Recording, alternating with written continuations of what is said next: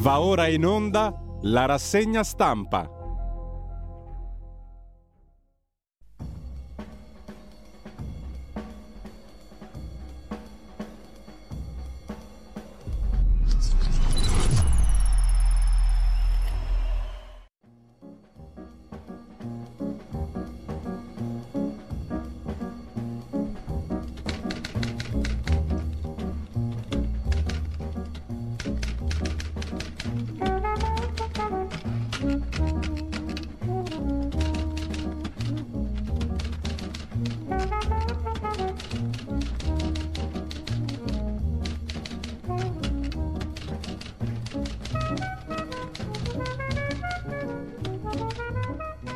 Cordiale buongiorno a tutte le ascoltatrici e a tutti gli ascoltatori da Giulio Cainarca. Bentrovati all'appuntamento con la rassegna stampa. Sono le 7.33, giovedì 21 di aprile. Ringrazio e saluto Fedele da Rocchetta Belbo, si è abbonato ieri alla nostra radio e lo possono fare tutti coloro che desiderano sostenere Radio Libertà. Il sito radiolibertà.net sostienici e capitate sulle due possibilità, abbonati o donazioni. Semplicissimo, tutto il resto lo trovate lì, palinsesto, il modo in cui ascoltarci, chi siamo, i contatti, le nostre mail e via dicendo. Radiolibertà.net, un saluto a Fedele Rocchetta Belbo Cuneo. Grazie Fedele. Eh, e intanto andiamo a vedere come al solito la prima pagina dell'agenzia ANSA, il leader ceceno Kadyrov annuncia Azovstal cadrà entro oggi e il presidente ucraino Zelensky sostiene che i partner hanno capito ciò che serve. I ministri delle finanze del G7 hanno annunciato un impegno per un ulteriore sostegno all'Ucraina da più di 24 miliardi di dollari per il 2022 si attendono le nuove comunicazioni del presidente degli Stati Uniti Biden sulla guerra, scrive ancora l'ANSA in prima pagina. La guerra della Russia in Ucraina terminerà quando la Nato smetterà di utilizzare il territorio ucraino per minacciare Mosca, ha detto l'alto funzionario del Ministero degli Esteri russo agli XIA, Polishchuk. Secondo titolo sulla Francia, scintille tra Macron e Le Pen, lui rimprovera a lei dipendi dal potere russo, faccia a faccia nella sfida televisiva per il ballottaggio di domenica, ha detto Le Pen io sarò la presidente del rinascimento democratico. Vedremo qualche articolo sul confronto televisivo tra i due. Coppa Italia 2-0 alla Fiorentina Juve in finale con l'Inter e poi Russia Gate Copasir si ferma, l'iter Renzi Conte, il presidente dei 5 Stelle, si è detto non preoccupato per la vicenda che lo ha tirato in ballo sul Russia Gate, sulla missione in Italia dell'allora segretario di Stato americano alla giustizia, Barr, che ha incontrato il capo dei servizi segreti a insaputa in un ristorantino a insaputa di Conte. Poi ci torniamo sopra il presunto scoop di Repubblica Michel, il presidente del Consiglio europeo, è andato a Kiev da Zelensky. Vogliamo la vittoria dell'Ucraina, ha detto l'alto esponente delle istituzioni dell'Unione Europea. Ha risposto il premier ucraino, l'Unione Europea blocchi il petrolio russo, le misure saranno vane.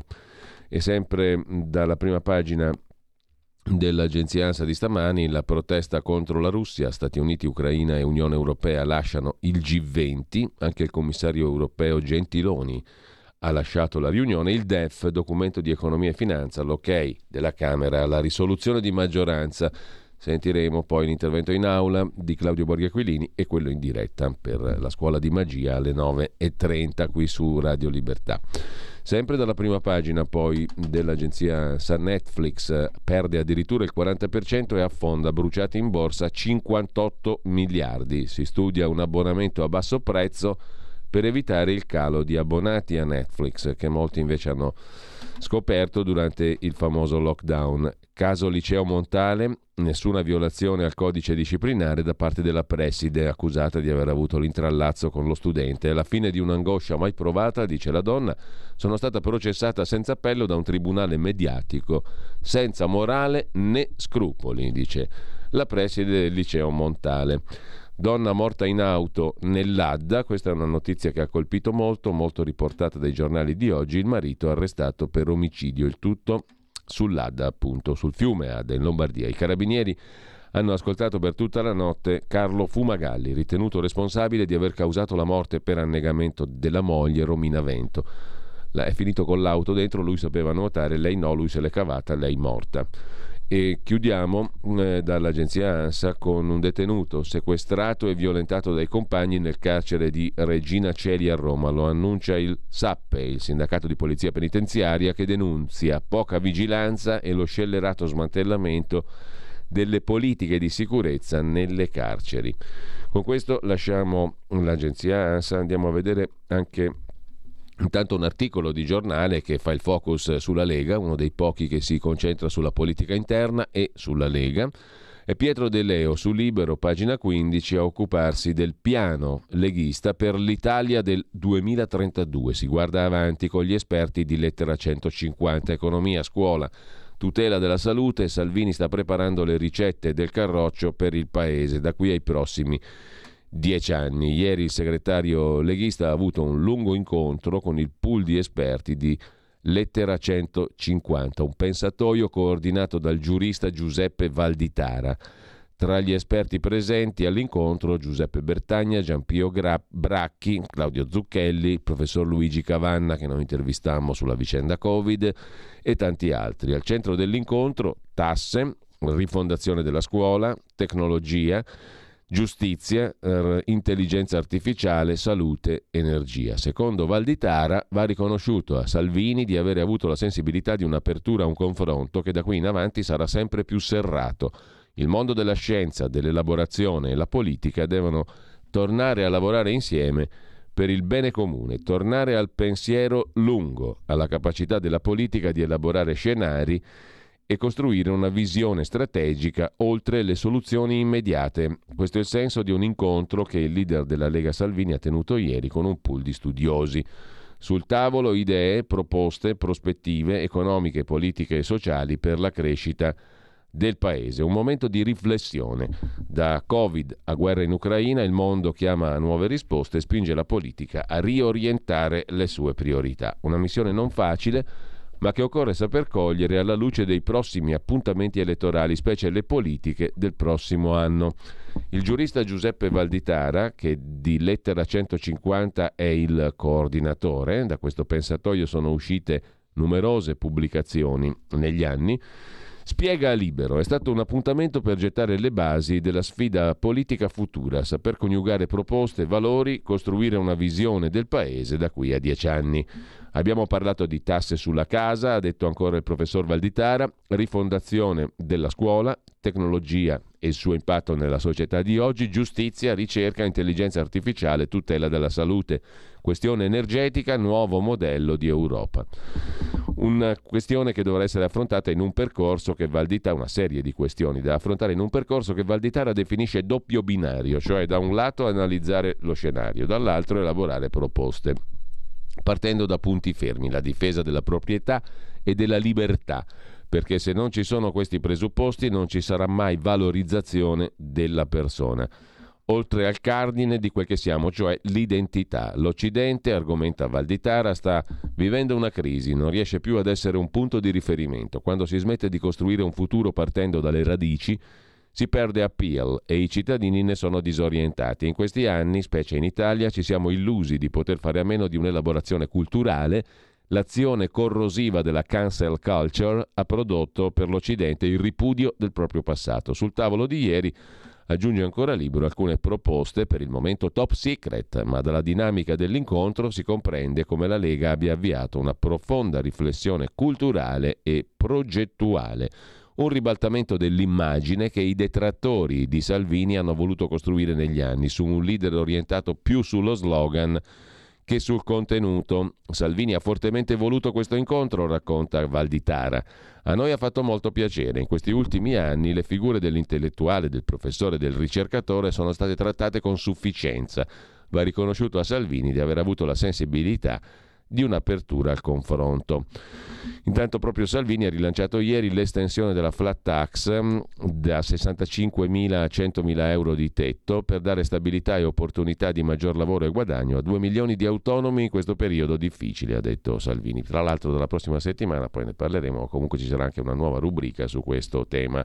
Partite IVA, piccoli imprenditori, autonomi e novità fiscali. Un doppio appuntamento settimanale al mercoledì e al venerdì, due mezz'ore, poi ne parleremo più in dettaglio, per una nuova rubrica dedicata specificamente al mondo appunto produttivo. Eh, lasciamo questa pagina di libero, andiamo a vedere invece una serie di agenzie di AGI, Agenzia Italia, che sottolinea un fatto per quanto concerne la guerra in Russia. La Russia ha testato un nuovo missile intercontinentale che supera ogni difesa. Ha detto Putin, questo missile non ha eguali al mondo, farà riflettere chi ci minaccia. Minimizza il Pentagono statunitense, è un test di routine. Non è una minaccia. Intanto però il Ministero della Difesa russo ha annunciato che è stato testato con successo il nuovo missile balistico intercontinentale Sarmat gli obiettivi dei testi di lancio sono stati pienamente raggiunti, le specifiche performance confermate. Fa sapere il Ministero, il missile è stato lanciato dal cosmodromo di Pliesietsk. Ieri alle 15.12 ora di Mosca le testate sono giunte nella località pianificata di impatto. Così scrive l'agenzia AGI, il lancio è stato il primo di una serie programmata. Non assimili al mondo questo missile e non li avrà per molto tempo farà riflettere chi minaccia la Russia, ha dichiarato il presidente Putin. Quest'arma davvero unica rafforzerà il potenziale di combattimento delle nostre forze armate, ha detto ancora il presidente russo. Il Pentagono dagli Stati Uniti non considera una minaccia per gli Stati Uniti o i suoi alleati il test. Secondo il portavoce del Pentagono John Kirby, Mosca ha avvertito nei modi opportuni Washington del test. Non è stata una sorpresa, è una routine. Sperem. Intanto, sempre dall'Agi, scintille su Unione Europea, velo e clima, come è andato il duello televisivo tra Macron e Le Pen? Quasi tre ore di confronto, moderato dai giornalisti Gilles Boulot e Léa Salamé, in vista del ballottaggio di domenica. Come è andata la riassume così l'agenzia ANSA, un Macron più disinvolto di Marine Le Pen, approccio presidenziale ma senza apparire arrogante, ha gestito bene il duello televisivo contro la sua avversaria nel secondo turno delle presidenziali francesi. Tre ore di confronto, Le Pen ha cercato di non essere aggressiva, il risultato non è stato ottimale. La candidata del Rassemblement National è apparsa un po' contenuta, ha mancato di mordente, aveva la possibilità di mettere Macron più in difficoltà. È rimasta sempre molto calma al contrario, Macron l'ha interrotta più volte, ha saputo creare più gioco, è passato all'attacco, eccetera, eccetera. Vedremo. Intanto, amministrative di giugno, scrive ancora l'agenzia AGI. Cosa sta succedendo negli schieramenti politici? Il puzzle dei candidati alle amministrative si va riempiendo, sebbene restino ancora vuote caselle importanti, soprattutto per il centrodestra. Al voto per le comunali andranno circa 950 enti. Il focus sarà sui 26 capoluoghi di provincia, scrive l'agenzia Agi. Mentre, tornando alle questioni di politica estera, sarà il governo britannico ad avere l'ultima parola sull'estradizione negli Stati Uniti del fondatore di Wikileaks, Julian Assange. È stato emesso un ordine formale per l'estradizione di Assange negli Stati Uniti. L'ultima parola spetta alla ministra degli interni britannica Priti Patel, che avrà fino a due mesi per decidere se confermare o rifiutare la richiesta. Il giudice Paul Goldspring della Westminster Magistrates Court ha emesso un ordine formale per l'estradizione di Julian Assange negli Stati Uniti, dove il fondatore di Wikileaks dovrà affrontare un processo per la pubblicazione di file segreti relativi alle guerre in Iraq e Afghanistan. L'ordine dovrà ora essere firmato dalla ministra degli interni britannica Priti Patel, che avrà fino a due mesi per decidere se confermare o meno la richiesta. La difesa di Assange presenterà ricorso entro il 18 maggio. Per quanto concerne la giustizia invece italiana, i punti chiave della riforma del Consiglio Superiore della Magistratura, quali sono? Approda in aula la riforma del Consiglio Superiore della Magistratura dopo una lunga serie di confronti. Quali sono i passaggi essenziali? Il sistema proposto è misto per l'elezione del Consiglio superiore della magistratura, binominale con quota proporzionale. Sorteggio dei distretti di corte d'appello per formare i collegi, ma questa predisposizione è stata modificata, sarà il Ministero a scegliere collegi binominali, eleggono due componenti del CSM l'uno, ma si prevede per i giudicanti una distribuzione proporzionale di 5 seggi a livello nazionale per i requirenti il recupero del miglior terzo, composizione 30 membri, 20 togati, elezione dei membri togati, giudici giudicanti, candidature, bla bla bla, insomma ehm, pare molto più chiaro invece il quesito referendario se arriveremo al voto il 12 giugno. C'è il voto sicuramente, una giornata sola. Eh, vedremo poi quale sarà l'esito finale della riforma Cartabia. Intanto il caso della relazione, l'abbiamo visto prima, tra la preside e lo studente si è risolto in un nulla di fatto. Secondo l'ufficio scolastico regionale del Lazio, non c'è stata alcuna violazione del codice disciplinare. Terminata l'ispezione nel liceo romano per la vicenda relativa a una presunta relazione tra la preside e uno studente diciannovenne. Quel che è emerso è che non c'è stata alcuna violazione al codice disciplinare, ha reso noto l'ufficio scolastico regionale del Lazio. L'ispezione non ha accertato violazioni al codice disciplinare, non ci saranno procedimenti né provvedimenti disciplinari. Intanto cresce la paura dei commercianti, uno su tre teme, scrive ancora l'agenzia Agi, di finire preda dei cravattari, degli usurai. Sono 30.000 le imprese a rischio usura. L'indagine di Confcommercio sulla sicurezza percepita per il 12%, la situazione è peggiorata, ma poco più della metà denuncerebbe gli usurai. A proposito di economia, Tesla riapre a Shanghai, i dipendenti dormiranno in azienda, sono i modelli lavorativi del futuro. Il gigante delle auto elettriche di Elon Musk ha messo a punto una bolla anti-Covid. I lavoratori avranno tre pasti al giorno e una diaria del valore di circa 63 dollari. Tesla riprende a produrre a Shanghai, città sottoposta al lockdown duro anti-Covid, che ha innescato forti tensioni e mette in atto la Tesla un sistema a circuito chiuso che prevede che i dipendenti vivano e dormano in fabbrica. In base a una nota inviata ai dipendenti, il produttore di auto elettriche Tesla fornirà sacchi a pelo e materassini ai dipendenti. Dovranno dormire per terra in assenza di un dormitorio all'interno della struttura. In Cina si può fare di tutto. I dipendenti vivranno all'interno del sito produttivo fino a al primo maggio prossimo, in attesa di variazioni sulla rigida linea di contagio zero della città e saranno allestite aree specifiche per dormire, lavarsi, l'intrattenimento e i pasti. Lo applicheremo anche qui a Radio Libertà il concetto. Tutti qua, sempre, costantemente, senza mai uscire dal sotterraneo. I circa 400 dipendenti saranno sottoposti al tampone nei primi tre giorni all'avvio del sistema a circuito chiuso e dovranno sottoporsi al controllo della temperatura due volte al giorno. Saranno tenuti a lavarsi le mani almeno quattro volte al giorno. Le prescrizioni del Corano sono meno rigide, più o meno. A proposito di Covid, andiamo sul sito della Fondazione IUM di Luca Ricolfi su l'articolo sulla lezione di Shanghai. Qual è la lezione di Shanghai secondo Ricolfi? Presi tra la guerra in Ucraina e i timori per una nuova recessione, Poca attenzione, scrive Luca Ricolfi, è stata data fin qui a quel che da tre settimane sta succedendo in Cina. Alla fine del mese la città di Shanghai, quella della Tesla di cui sopra, la più grande metropoli della Cina, 26 milioni di abitanti, è entrata in un durissimo lockdown deciso dalle autorità per fermare l'esplosione dei contagi.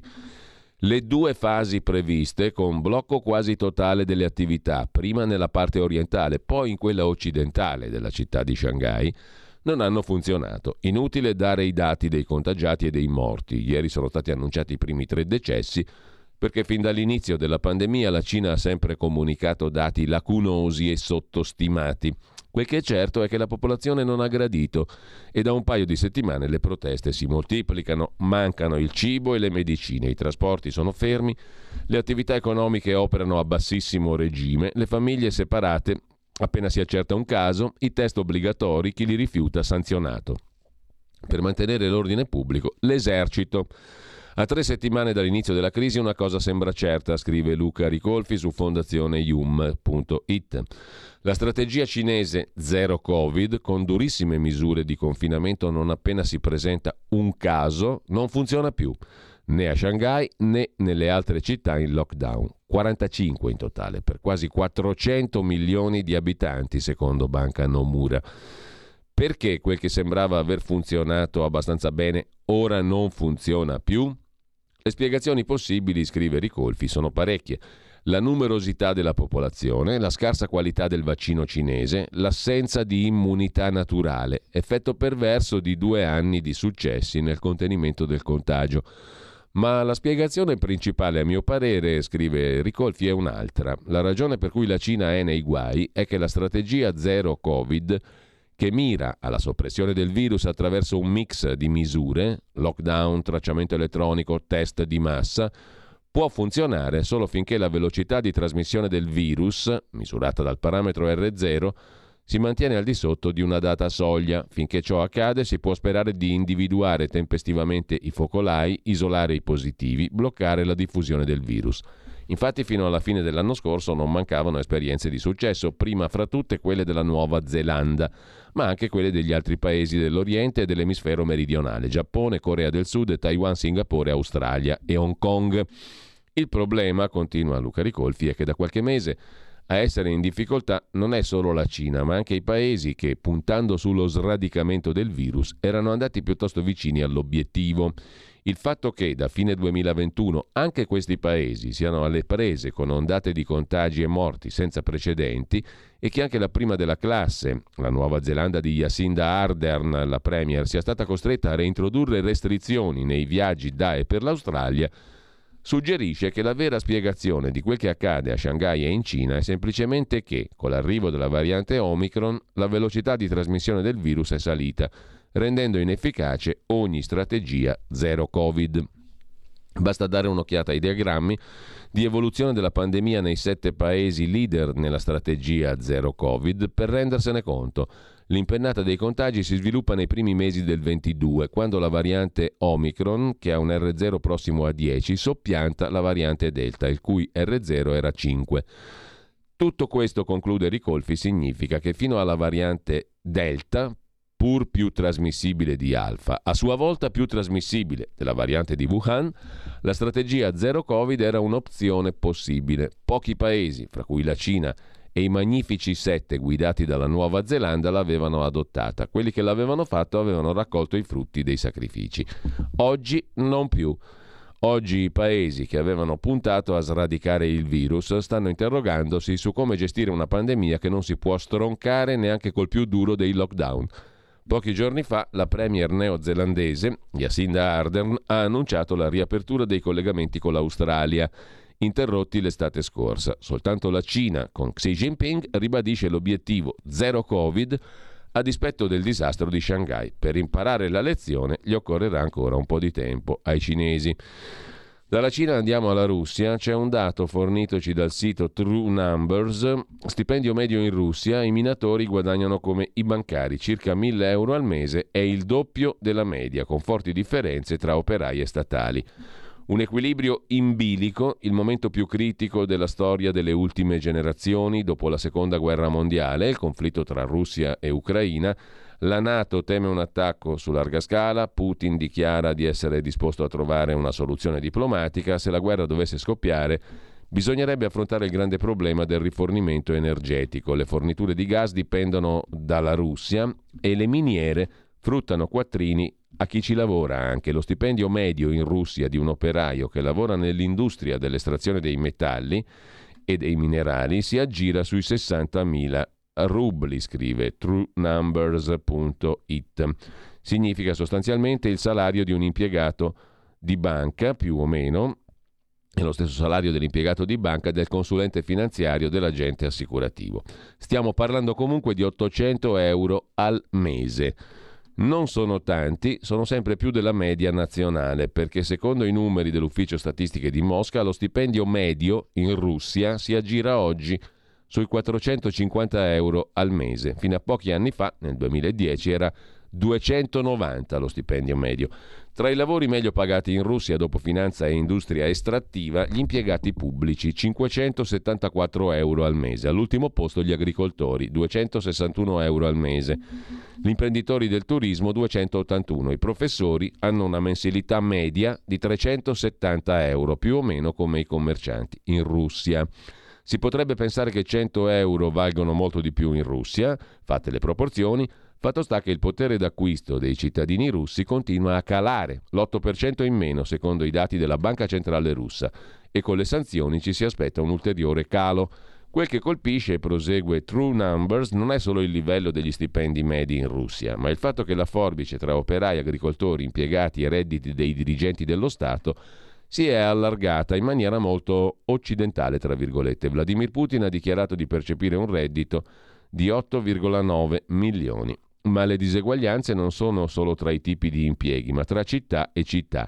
Esistono differenze enormi, molto più grandi di quelle italiane, tra chi lavora in una medio-grande azienda nella regione moscovita e chi ha lo stesso identico impiego nella periferia russa. Il primo arriva a guadagnare 1146 euro al mese, il secondo 317. Cosa si può fare in Russia con uno stipendio di 450 euro, la media? Non molto. Eh, la casa, per esempio, affittare un appartamento in Russia costa circa 350 euro, un valore più basso di quello italiano, ma cifra gigantesca se rapportata allo stipendio medio in Russia. Comprar casa non è semplice, il costo di un appartamento è di 920 euro al metro quadrato, lo stipendio di un mese basta per comprare mezzo metro quadrato di casa. E nel 2021, sempre da True Numbers, il PIL della Russia è cresciuto però del 4,7%. Infine, a proposito di PIL, c'è un dato su True Numbers, più di un quinto del PIL italiano è prodotto in Lombardia, più di 388 miliardi, ma il PIL pro capite più alto è in provincia di Bolzano. Chiudiamo a proposito di numeri con lo stipendio del Presidente della Repubblica, un classico, sono 240 mila euro, niente in confronto ai 224 milioni di euro che costa il Quirinale come istituzione, il 52% per gli stipendi dei 713 dipendenti. Alla fine si è tornati su Sergio Mattarella, Presidente della Repubblica, e sul suo stipendio 240 mila euro. Certo 224 milioni per il Quirinale è una cifra che non ha pari nel mondo occidentale. Wimbledon invece ce lo racconta con evidenza prima comunicazione. Wimbledon esclude i tennisti russi il Cremlino reputa il tutto inaccettabile, ma dice a Londra ci rimettete voi, i tennisti russi sospesi dalla partecipazione al torneo tennistico di Wimbledon. Su Start Magazine invece, startmag.it, vi segnalo il pezzo di Marco Dell'Aguzzo su come e perché l'India non chiude la porta alla Russia, anzi l'India ha ripreso a esportare riso, tè e caffè, oltre che frutta, verso la Russia, le transazioni passano per la banca statale Sharebank e sono regolate in rupie indiane e rubli russi. La scorsa settimana l'India ha riavviato le esportazioni di riso, frutta, tè e caffè verso la Russia. Il quotidiano The Economic Times indiano specifica che le spedizioni indiane passano per i porti della Georgia ad occuparsi delle transazioni commerciali la banca statale russa Sbierbank, la più grande del paese. Porta con te ovunque Radio Libertà. Scarica la app per smartphone o tablet dal tuo store o dal sito radiolibertà.net. Cosa aspetti? Stai ascoltando Radio Libertà. La tua voce libera, senza filtri né censura. La tua radio. Prima di andare ai quotidiani di oggi vi segnalo anche dalla nuova bussola quotidiana, la nuova bq.it, il pezzo di Lorenzo Formicola su quanto sta accadendo in Svezia. Non se ne è parlato molto, ma comunque la Svezia, ferro e fuoco, eh, letteralmente in fiamme, intere città con stazioni e auto della polizia bruciano per vendicare il Corano. La provocazione di un politico di destra, Rasmus Paludan, che ha bruciato copie del Corano in pubblico, ha scatenato i manifestanti islamici in tutte le città della Svezia, molti i feriti e gli arrestati. La Svezia, scrive la nuova bussola quotidiana, è letteralmente in fiamme di nuovo. Intere città, stazioni e auto della polizia bruciano per vendicare il Corano. L'Islam svedese è altamente infiammabile. Siamo in Europa, ma sembra d'essere in Pakistan, quando per l'accusa di aver strappato un volantino che parlava di Islam, un cristiano è stato linciato. Tutto è iniziato giovedì scorso, quando Rasmus Paludan, un avvocato con la doppia cittadinanza svedese e danese, che da cinque anni si è dato alla politica, ha annunciato manifestazioni. Paludan è personaggio controverso nel panorama politico per via del partito che ha fondato Sdram Kurs, linea dura contro l'immigrazione e l'Islam. A Norrköping, nell'Östergotland, ha bruciato il Corano, come aveva già fatto in passato. Paludan, noto per comizi anti-islamici, è famoso anche per l'atto di bruciare il Corano in pubblico, gesto a cui dà il significato di tributo alla libertà di parola che il libro sacro dell'Islam e la Sharia negano, dice il politico. Sabato a Malmö il leader di Stram Kurs Rasmus Paludan, appunto, è stato vittima di una pioggia di sassi durante un comizio. Assediato da un gruppo inferocito di islamici, ha annunciato che avrebbe annullato tutte le manifestazioni a seguire perché le autorità svedesi, ha detto il politico, hanno dimostrato di essere incapaci di salvaguardare se stesse e me. Questo non è bastato a fermare le violente rivolte islamiche che stanno incendiando la Svezia, della quale si occupa anche il settimanale ciellinotempi.it. Svezia a ferro e fuoco, troppo facile incolpare soltanto questo soggetto, l'islamofobo. Abbiamo un problema e non è la blasfemia. Fa impressione, scrive Tempi, il bilancio di quattro giorni di rivolte che hanno messo a ferro e fuoco diverse città della Svezia a cavallo di Pasqua dopo che il politico danese con cittadinanza svedese Rasmus Paludan, fondatore di questo partito islamofobo Stram Kurs Linea Dura, ha annunciato uno dei suoi tour elettorali con annesso rogo del Corano. Il bilancio fa impressione perché parla di 40 feriti, di cui 26 agenti di polizia e una cinquantina di arresti in varie città. Inoltre, una scuola alle fiamme, 20 veicoli sono stati vandalizzati o distrutti. Con una guerra in corso in Europa è comprensibile che la notizia sia passata in secondo piano, meno comprensibile il modo in cui è stata data la notizia. Ha titolato Repubblica, scontri in Svezia, l'ultradestra xenofoba manda al rogo il Corano. Corriere della Sera, Svezia, disordini in piazza, estremista di destra Paludan vuole bruciare il Corano. Un po' ovunque le cose sono state raccontate così. Per esempio, Open l'ha presentata come la rivolta dell'estrema destra contro l'Islam. Sono state più di 40 le persone arrestate dalla polizia svedese, ha scritto il sito di Enrico Mentana, per le violenze durante le manifestazioni nel fine settimana di tono islamofobo. Tuttavia, osserva Tempi, a fare impressione e anche l'elenco di feriti e danni e non è stata l'insulsa manifestazione razzista di Paludan, peraltro cancellata. Il bollettino di simil guerra va addebitato a quelle che quasi tutti i media hanno deciso di chiamare eufemisticamente controproteste. Ha scritto Open, parte della popolazione svedese ha reagito con altre proteste. Bisogna evitare di appiattire le cose, sottolinea Tempi. Sullo sfondo ci sono il grande tema della tolleranza è quello della libertà di espressione dei suoi limiti, oggettivamente stressati in maniera irresponsabile da un agitatore politico da quattro soldi che dopo aver fallito per mancanza di voti l'ingresso in Parlamento in Danimarca vuole riciclarsi in Svezia con le sue proposte islamofobe. L'idiozia delle idee di questo politico è comprovata dalle espulsioni che ha collezionato, scrive ancora Tempi, chiedo scusa, un attimo solo perché c'è scattata la pubblicità. Adesso vediamo di togliercela dalle scatole. Eh, un attimo soltanto. Eh. Vediamo di togliercela dalle balle. Ci arriviamo, eccoci qua.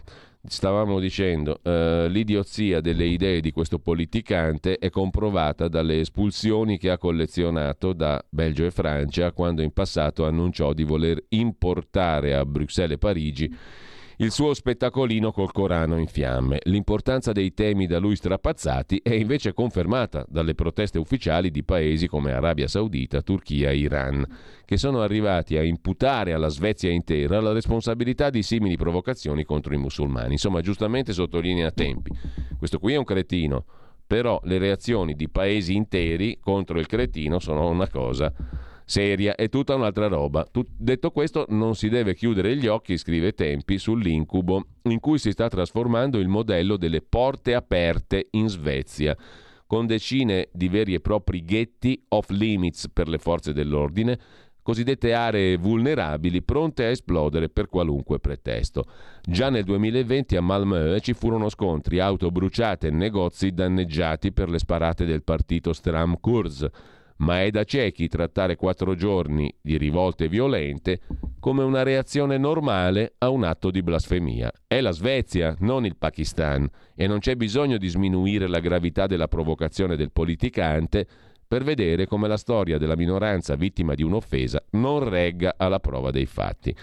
Dei criminali hanno approfittato per scatenare la loro violenza contro la società, ha detto ai giornalisti il capo della polizia svedese, che ha confessato di non avere mai visto rivolte così violente con manifestanti che oltre a lanciare pietre e appiccare incendi hanno tentato di uccidere poliziotti. E poi la considerazione finale del capo della polizia svedese, siamo troppo pochi, siamo aumentati, ma non alla stessa velocità dei problemi che stanno a cuore alla società, così in Svezia. Tornando all'Italia, da Start Magazine, startmag.it, vi segnalo l'articolo, ma sono pieni giornali, anzi vedremo poi alcuni articoli già subito, sulle nomine in una società molto importante e strategica, Fincantieri, sono miliardi di euro di fatturato e strategia importantissima e collocazione strategica importantissima anche per gli interessi nazionali. Fincantieri è un fiore all'occhiello del industria pubblica e della politica. Pier Roberto Folgero è il nuovo capo di Fincantieri, prenderà il posto dello storico amministratore Giuseppe Bono.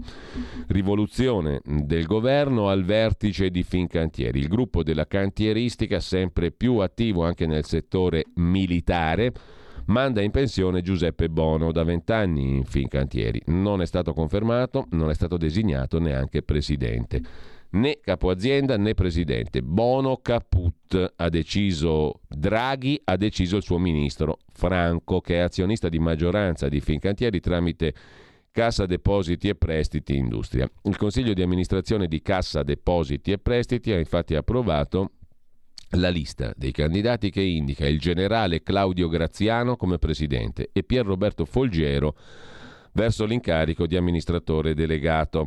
Pierroberto Folgero è attuale amministratore delegato di Mer Tecnimont e subentrerà appunto a Bono che è lì da vent'anni. La lista dei consiglieri sarà presentata con, dalla Cassa Depositi e Prestiti Industria. Folgero è nato a Roma nel 72, laureato alla LUIS, l'Università di Confindustria, di cui è anche membro dell'Advisory Board dottore commercialista, iscritto all'albo dei revisori contabili. Ha iniziato la sua carriera ad Agip Petroli, amministrazione finanza e controllo, e poi Ernst Young. Nel 2000 è stato eh, nell'area di amministrazione e finanza di Wind Telecomunicazioni, nel 2008 Tirrenia, società di navigazione. Nel settembre 2010 entra nel gruppo Mer Tecnimont come Chief Financial Officer di KT, società del gruppo che opera come contractor nell'ambito dell'oil and gas, assumendo poi la carica di amministratore delegato della stessa società.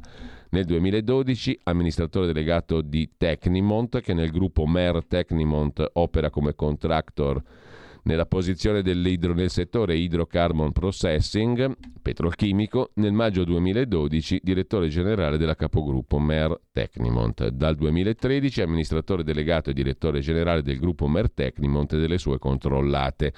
Così Start Mag. Claudio Graziano è il nuovo presidente al posto di Giampiero Massolo, che invece è l'ex ambasciatore molto presente in queste settimane nei dibattiti televisivi sulla questione Russia-Ucraina, andrà all'Atlantia dei Benetton Massolo. Al posto di Massolo, alla presidenza di Fincantieri, arriva un generale come figliuolo, il Claudio Graziano. È l'indicazione del CDA della Cassa Depositi e prestiti. Eh, il generale torinese, classe 53, diventa appunto presidente del gruppo navalmeccanico dopo una lunga carriera nelle forze armate. Ha frequentato l'Accademia Militare di Modena, la Scuola di Applicazione di Torino, laureato in Scienze Strategiche e Militari, ha comandato il battaglione alpini Susa il suo battaglione è stato schierato in Mozambico nella missione di pace delle Nazioni Unite mm, e dopodiché alla fine del 93 è stato designato capo sezione, ufficio capo di Stato Maggiore dell'Esercito, promosso colonnello nel 96, ha comandato la brigata taurinense a Cuneo, ha poi ricoperto l'incarico di capo ufficio pianificazione Stato Maggiore dell'Esercito, addetto militare all'ambasciata d'Italia di Washington negli Stati Uniti, Rientrato in Italia nel 2004 ha assunto il comando della Taurinense. Dal luglio 2005 la brigata multinazionale Kabul in Afghanistan è stata guidata da lui. In tale periodo ha diretto anche numerose iniziative umanitarie, dopodiché ha proseguito nell'incarico di comandante della Taurinense fino al 2006, promosso generale nel 2006 ha assunto l'incarico di capo reparto operazioni, comando operativo vertice interforze della difesa. Nel 2007 le Nazioni Unite gli hanno conferito l'incarico di Force Commander della missione UNIFIL in Libano. Nei tre anni successivi è stato in Libano. Nel 2010 generale di corpo d'armata e capo di gabinetto del ministro della difesa. Nel 2011 capo di Stato Maggiore dell'Esercito. Dal 28 febbraio 2015 al 18 capo di Stato Maggiore della Difesa. Nel 17 il generale compreso il coordinamento degli aiuti umanitari delle attività di ricostruzione e soccorso dell'ONU, il primo gennaio 2010 generale di corpo d'armata e via dicendo. Insomma, un generalissimo. Il generale Graziano a Fincantieri, scrive Repubblica, la nomina di guerra del governo, una scelta di discontinuità e per una difesa europea.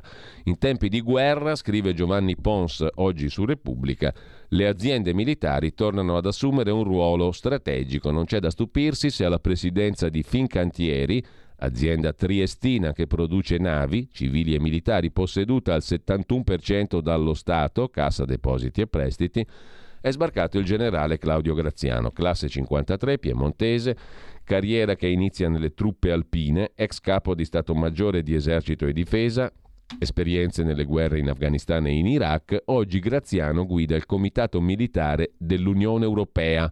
Al recente vertice di Versailles è stato uno dei sostenitori di un'accelerazione nella costruzione di un esercito europeo. Graziano, con la sua esperienza internazionale, avrà un importante ruolo di indirizzo per il business di Fincantieri, che verrà gestito da un manager esterno, Pierroberto Folgero, attuale amministratore di Mer Tecnimont, azienda di impiantistica con esperienze in Wind e Tirrenia. Arriva sulla tolda di comando di Fincantieri per cercare la quadratura dei conti dopo vent'anni di forte crescita. Il totale rinnovamento del vertice di Fincantieri è stato pilotato direttamente da Draghi e dai suoi più stretti collaboratori per, um, par- eh, da parte anche della Cassa Depositi e Prestiti, che, no, ovviamente che, pre- che è una propagine di Draghi, che ha presentato per il nuovo CDA una lista di nove persone infarcita di manager che provengono dalla stessa Cassa Depositi e Prestiti. Così Draghi e il suo staff, scrive Repubblica, mettono fine a un duro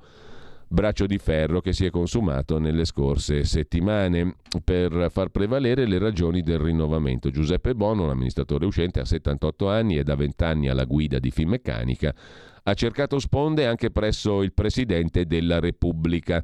Toccherà al generale Graziano, anche attraverso la filiale statunitense che ha portato recenti commesse, cercare nuovi ordini. La scure del governo si è abbattuta invece soltanto a metà sul vertice di società autostrade in vista della chiusura dell'operazione di acquisizione da parte di Cassa Depositi e Prestiti insieme ai fondi Blackstone e Macquarie prevista per il 5 maggio. Roberto Tomasi, autore del rilancio del concessionario dopo il crollo del Ponte Morandi e la vicenda Benetton, è stato confermato alla guida della società. L'altro articolo su Repubblica è dedicato a Giuseppe Bono, classe 44, ha trascorso 59 anni nelle società pubbliche, gli ultimi 20 alla guida di Finmeccanica, gli esordi a 18 anni come operaio. La resa dell'ultimo boiardo, Bono senza poltrona dopo 59 anni.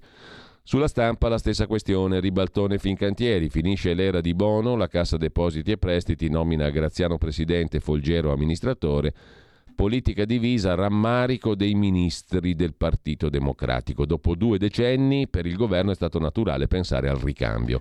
Sulla stampa c'è l'intervista pubblicata in integrale sull'Espresso allo stesso amministratore uscente Giuseppe Bono. Ho obbedito allo Stato, non ai partiti. La mia carriera ormai era un problema. La politica mi autorizzava a trattare con l'Egitto e poi faceva proclami su Regeni. A 78 anni è il momento della riflessione, dice lo stesso amministratore delegato uscente di Fincantieri.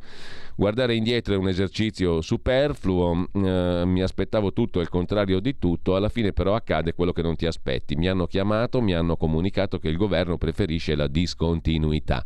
Non ci sono cose che non vanno o cose che vanno raddrizzate. La mia carriera era il problema non la posso cedere ad altri, ne vado fiero.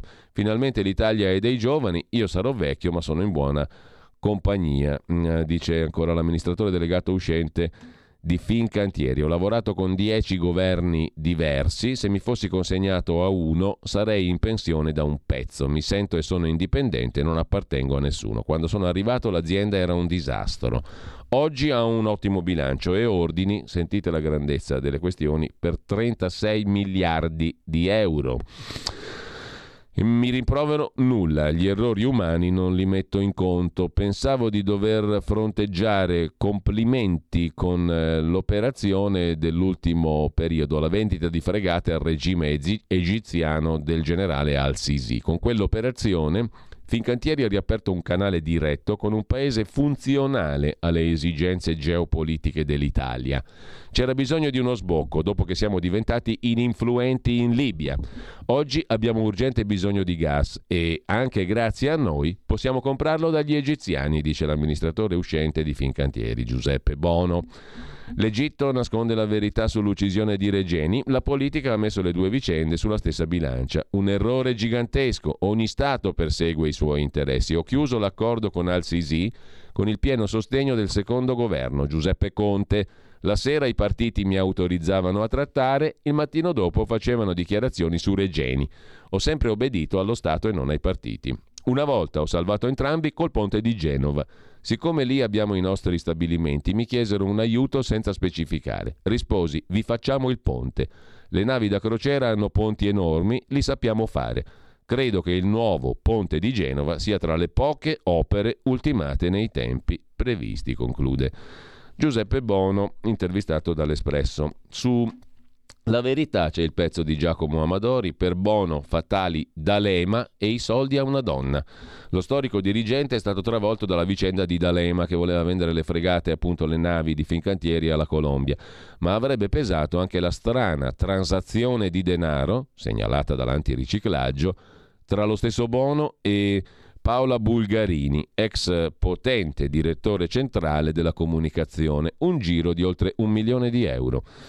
E, eh, il Columbia Gate ha fatto le prime vittime eccellenti, scrive sulla verità Giacomo Amadori, l'ex amministratore di Fincantieri e l'ex direttore generale navi militari di Fincantieri Giuseppe Giordo. Nessuno dei due che scaricavano l'uno sull'altro le responsabilità della trattativa sponsorizzata da D'Alema per vendere corvette sommergibili alla Colombia, nessuno dei due è stato premiato. Bono, fino a martedì, puntava alla proroga, sebbene 79enne.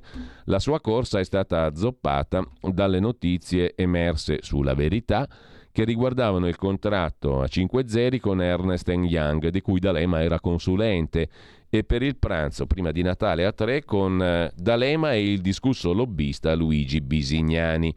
Non ha salvato Bono provare a incolpare Giordo, l'altro amministratore, il eh, direttore generale di navi militari di Fincantieri. Insomma, Bono ha cercato di incolpare Giordo di avere agito a sua insaputa o perlomeno di avergli riferito solo una parte delle questioni D'Alema, Colombia, eccetera, eccetera. Si dice che Bono praticamente un pezzo di arredamento di Fincantieri da vent'anni alla guida, abbia scalato anche il colle, il Quirinale, per cercare supporto. Alla fine il sottosegretario alla difesa Moulet, di Forza Italia, l'ex direttore di Panorama, che per primo ha denunciato l'anomala trattativa Colombia-D'Alema, ha vinto il suo braccio di ferro e con Forza Italia ha ottenuto che il posto di presidente Fincantieri andasse al generale Claudio Graziano.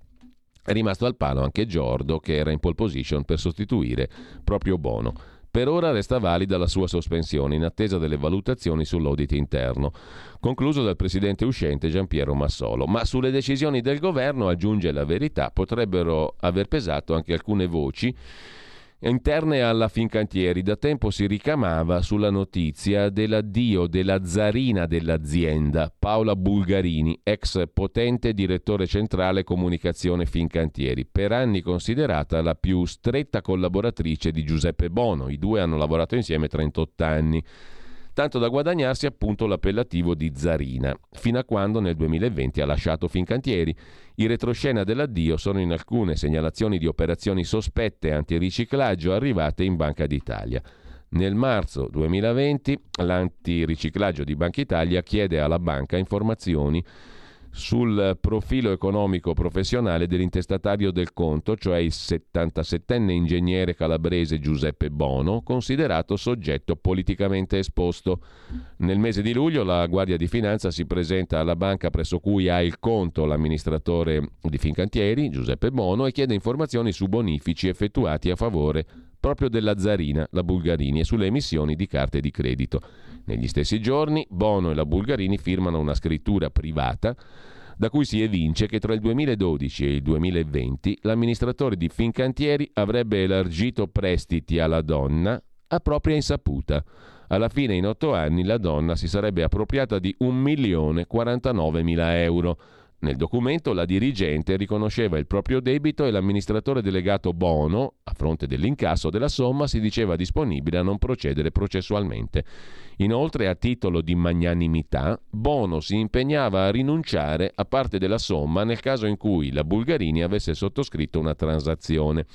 Sempre il 20 luglio la donna aveva firmato con Fincantieri una seconda scrittura privata in cui era espressa la volontà delle parti di risolvere il rapporto di lavoro mediante le dimissioni della Bulgarini, la quale però comunicava l'intenzione di chiedere un risarcimento danni, evenienza superata dalla firma di un accordo transattivo a tacitazione di ogni pretesa. Dunque, tra settembre e ottobre 2020 le parti hanno trovato l'accordo e l'azienda ha liquidato alla Zarina 1.049.000 euro a titolo pagamento competenze riscatto fondo pensione. La donna avrebbe chiesto alla sua banca di poter versare l'assegno circolare di Fincantieri e di emettere un assegno di pari importo come con destinatario Bono, con conseguente estinzione del debito. Per questo L'istituto non avrebbe autorizzato l'operazione ma segnalato all'antiriciclaggio la anomala richiesta, sottolineando l'apparente coincidenza tra l'importo che la Bulgarini si apprestava ad incassare da Fincantieri e a rigirare al suo capo e amministratore di Fincantieri e il debito contratto negli anni con lo stesso amministratore. Insomma, uno strano pasticcio tra fondi privati e pubblici. Una seconda segnalazione di operazione sospetta dello scorso dicembre svela come si sarebbe conclusa la vicenda, racconta Amadori. Dopo la firma dell'accordo transattivo, la Bulgarini avrebbe effettuato presso un'altra banca il bonifico a favore di Bono per 850.000 euro. Causale restituzione prestito infruttifero, accordo 5 ottobre. Quindi la donna avrebbe beneficiato di uno sconto di 200.000 euro per la magnanimità dell'amministratore delegato Bono, rimarcata nella scrittura privata. Tutto a posto? In realtà, conclude la verità, Dopo il bonifico da 850.000 euro, anche la seconda banca avrebbe segnalato a Banca Italia l'operazione, considerata sospetta. Inoltre, alla Bulgarini non sarebbe rimasto sul conto nulla della sua buona uscita. Infatti, la cifra netta versatale da Fincantieri, dopo l'accordo di transazione e da lei inviata a Bono, corrisponderebbe a quanto ricevuto dalla donna a titolo di TFR. Qualcuno dovrà spiegare come sia possibile che per saldare un prestito personale un'azienda come Fincantieri quotata in borsa abbia autorizzato una buona uscita di importo esattamente uguale a un debito che un ex dipendente aveva contratto con l'amministratore delegato della società pubblica. Questa è la roba strana che sottolinea appunto la verità di oggi. Ma eh, adesso andiamo a vedere velocissimamente le prime pagine dei quotidiani di stamani come al solito partiamo dal Corriere della Sera e poi le vediamo come ce le presenta l'edicola. Il Corriere della Sera apre la sua prima pagina con la uh, avanzata russa che rallenta in Donbass, truppe in stallo. Altre armi all'Ucraina e Putin testa il super razzo, scrive. Il Corriere della Sera in prima pagina. Mm, e sempre dalla prima pagina del Corriere della Sera, Macron che attacca, Le Pen che tiene, Mosca economia e ambiente, in Francia in tv L'ultimo duello, domenica il ballottaggio. Mentre c'è un'altra notizia che riguarda Gaspare Spatuzza, il pentito di mafia Sicula, che ha riscritto la storia delle stragi di mafia e che chiede la libertà dopo 25 anni di reclusione crolla in borsa Netflix e torna alla sua rubrica Massimo Gramellini, se può interessare a qualcuno. Avvenire apre la sua prima pagina con le ultime ore di Mariupol, scaduto l'ultimatum dei russi, il battaglione nell'acciaieria non si arrende e col petrolio nel mirino dell'Unione Europea verso nuove sanzioni a Mosca. L'Italia cerca altro gas. Il Papa invece ha richiamato all'attenzione di onorare gli anziani. Sulla dignità degli anziani ieri la catechesi del Papa. A volte si pensa che quelle dei vecchi siano vite di scarto e le disprezziamo. Invece onorarle significa restituire l'amore ricevuto, sottolinea Papa Francesco. Da avvenire passiamo a vedere anche la prima pagina del domani di Carlo De Benedetti, apertura sulla Lega che usa la guerra per cancellare il taglio dei sussidi inquinanti, i difensori delle fonti fossili sono loro, scrive Vanessa Ricciardi, a gennaio il governo era intervenuto per provare a ridurre i bonus dannosi per l'ambiente. Ora il partito di Salvini blocca tutto perché c'è il caro energia. La Lega continua la sua battaglia di salvaguardia delle fonti fossili e toglie la riduzione dei sussidi dan- da ambientalmente dannosi dalle proposte parlamentari per il documento di economia e finanza, scrive il quotidiano diretto da Stefano Feltri. Dal domani passiamo al fatto quotidiano. La Germania molla i bellicisti e dice basta armi, il cancelliere Scholz non invierà nuove armi all'Ucraina ma Draghi, sottolinea il fatto, vuole mandare artiglieria pesante. Allarme negli Stati Uniti, finiranno sul mercato nero e forse pure ai russi, dicono dagli States. Per la questione Assange pronta la trappola degli Stati Uniti, un altro ok all'estradizione e poi in Fincantieri Bono se ne va, arrivano gli incompetenti, i Draghi e Giavazzi Boy, gente che non ha esperienza nel settore della cantieristica navale come il, generale Graziano, che non c'entra nulla con le navi, con le navi e l'altro amministratore nuovo mm, che non c'entra nulla col settore. Arrivano gli incompetenti, sottolinea il fatto quotidiano, un'ideona del Ministero dell'Istruzione, del Ministro Bianchi, ai profughi gare di zuppe ucraine. Attenzione italiani, scrive il fatto in prima pagina, la solidarietà non basta. Dove non arriva l'accoglienza arrivano le zuppe. Per non far sentire a disagio gli ucraini in Italia, mettiamoli ai fornelli. Organizziamo, ha detto il ministro Bianchi, delle gare di zuppe ucraine, per farli sentire più a casa loro.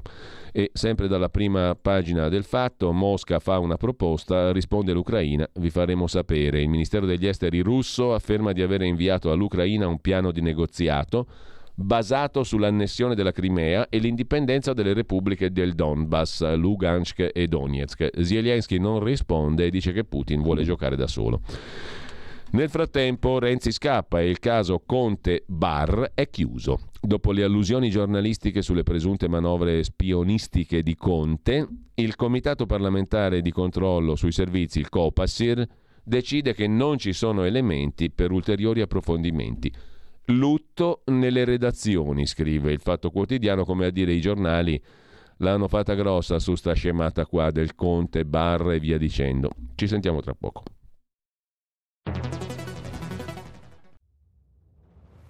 Chiediamo meno sbarchi, più sicurezza, più assunzioni per le forze di polizia.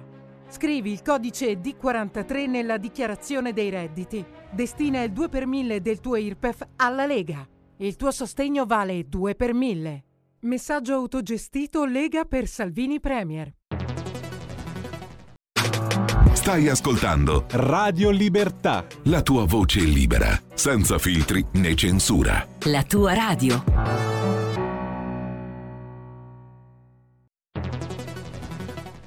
Scopri Radio Player. Oltre 130 radio nelle tue mani con un touch. Da ascoltare ovunque, anche on demand. Scarica gratis l'app Radio Player e vivi una nuova esperienza digitale. Radio Player, l'app ufficiale delle radio italiane. Anche Radio Libertà è su Radio Player Italia.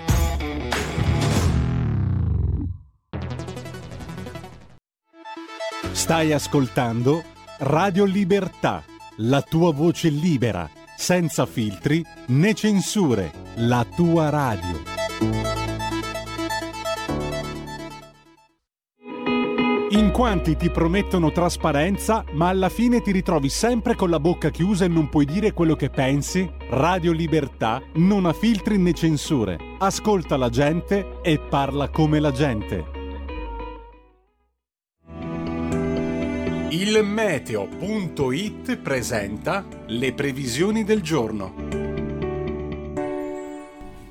Un vortice ciclonico localizzato sul Mar Tirreno determina condizioni di maltempo su gran parte dell'Italia con piogge localmente anche moderate e forti, calo termico.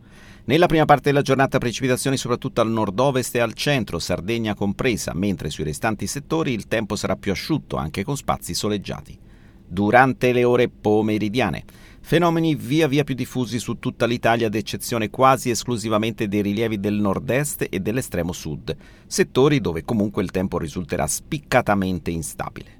Le previsioni di ilmeteo.it tornano più tardi. Una buona giornata da Lorenzo Tedici. Avete ascoltato le previsioni del giorno.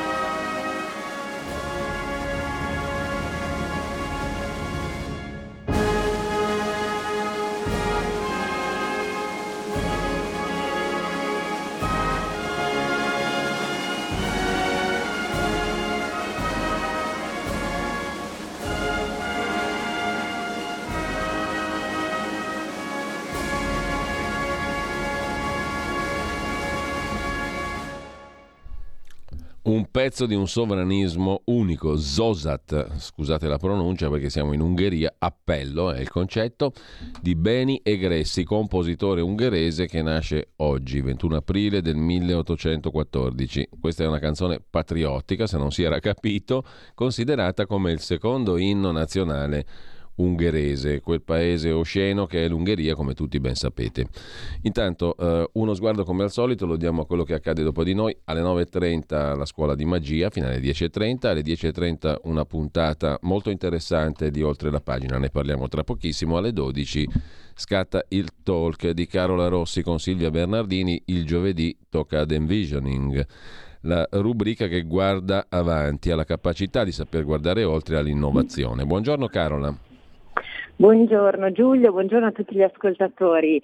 Sì, tra l'altro oggi è una puntata davvero speciale di Envisioning perché avremo un vero e proprio collegamento live con la nostra Silvia Bernardini che oggi si trova a Lisbona dove si, ta- si sta tenendo e tra l'altro sta partecipando anche come relatrice eh, un congresso dedicato alla complessità, è un, congre- è un congresso promosso dalla World Complexity Society Academy, giusto per usare un po' di inglesismi già di prima mattina, ed è un convegno dedicato proprio a questo meraviglioso tema, si sente parlare spesso di complessità, soprattutto anche in questo periodo si sta un po' sentendo parlare di complessisti o chi non è a favore, ma eh, spesso è difficile capire effettivamente di cosa si tratta perché ci sono anche molti falsi miti un po' da sfatare relativi al tema della complessità che non va intesa come eh, difficoltà o come appunto mh, qualcosa che non è eh, facilmente comprensibile, ma al contrario è strettamente legato all'essere organizzati. È proprio un convegno dedicato a, a tutto quello che sta succedendo in questo ambito che poi riguarda sia la formazione che ovviamente l'ambito professionale. Quindi sarà un appuntamento interessante durante il quale Silvia appunto ci relazionerà in compagnia anche del nostro ospite Piero Dominici eh, su quanto sta emergendo durante il convegno, avremo la partecipazione anche di altri relatori internazionali eh, che ci diranno la loro, quindi insomma un'occasione per sentire un po' anche che cosa sta succedendo e soprattutto per comprendere meglio questa materia. Quindi vi aspettiamo Bene. alle 12. Benissimo, grazie a Carola Rossi con Silvia Bernardini. Buona mattina Carola, più tardi alle 12. A dopo, grazie, buongiorno. Mm, nel frattempo alle 10.35, 10.40, appunto oltre la pagina condotta da Pierluigi Pellegrin, oggi come al solito i temi sono interessanti e gli ospiti pure. Alle 10.40 Alessandro Curioni, esperto di cyber security. In Ucraina la guerra si fa anche in rete, cioè Via internet i ricercatori di eh, cyber security sono riusciti a individuare e fermare Industrial 2, un malware prodotto da un gruppo cyber militare russo che mm, l'intelligence ha cercato di introdurre nei sistemi ucraini per provocare un blackout in grado di bloccarne le infrastrutture. Alle 11.05 Giuseppe Liturri, quotidiano La Verità, Start Magazine, sulla questione di Russia e Stati Uniti al regolamento dei conti con un dettaglio. Alla cassa paghiamo noi. Sulle pagine del Washington Post due esponenti di Standard Poor's hanno spiegato che l'arma definitiva per abbattere Putin è l'embargo totale, far perdere alla Russia 250 miliardi di dollari, stop a petrolio e gas russi e qui entra in gioco l'Europa col suo fabbisogno energetico. Ne parla Pierluigi Pellegrin con Giuseppe Liturri. Alle 11.25 poi alle 11.30 eh, Lega Liguria come tutti i giovedì. E questo per quanto riguarda la mattinata poi c'è Semivarin dalle 13 alle 15 Potere al Popolo i territori di tutta l'Italia meravigliosa che cantano e a seguire ancora in serata il, eh, l'appuntamento con Antonino Danna e Zoom. Questa sera tra l'altro alle 19 la rubrica di Carlo Cambi, anche in serata l'ufficio Cambi che si occupa soprattutto di economia.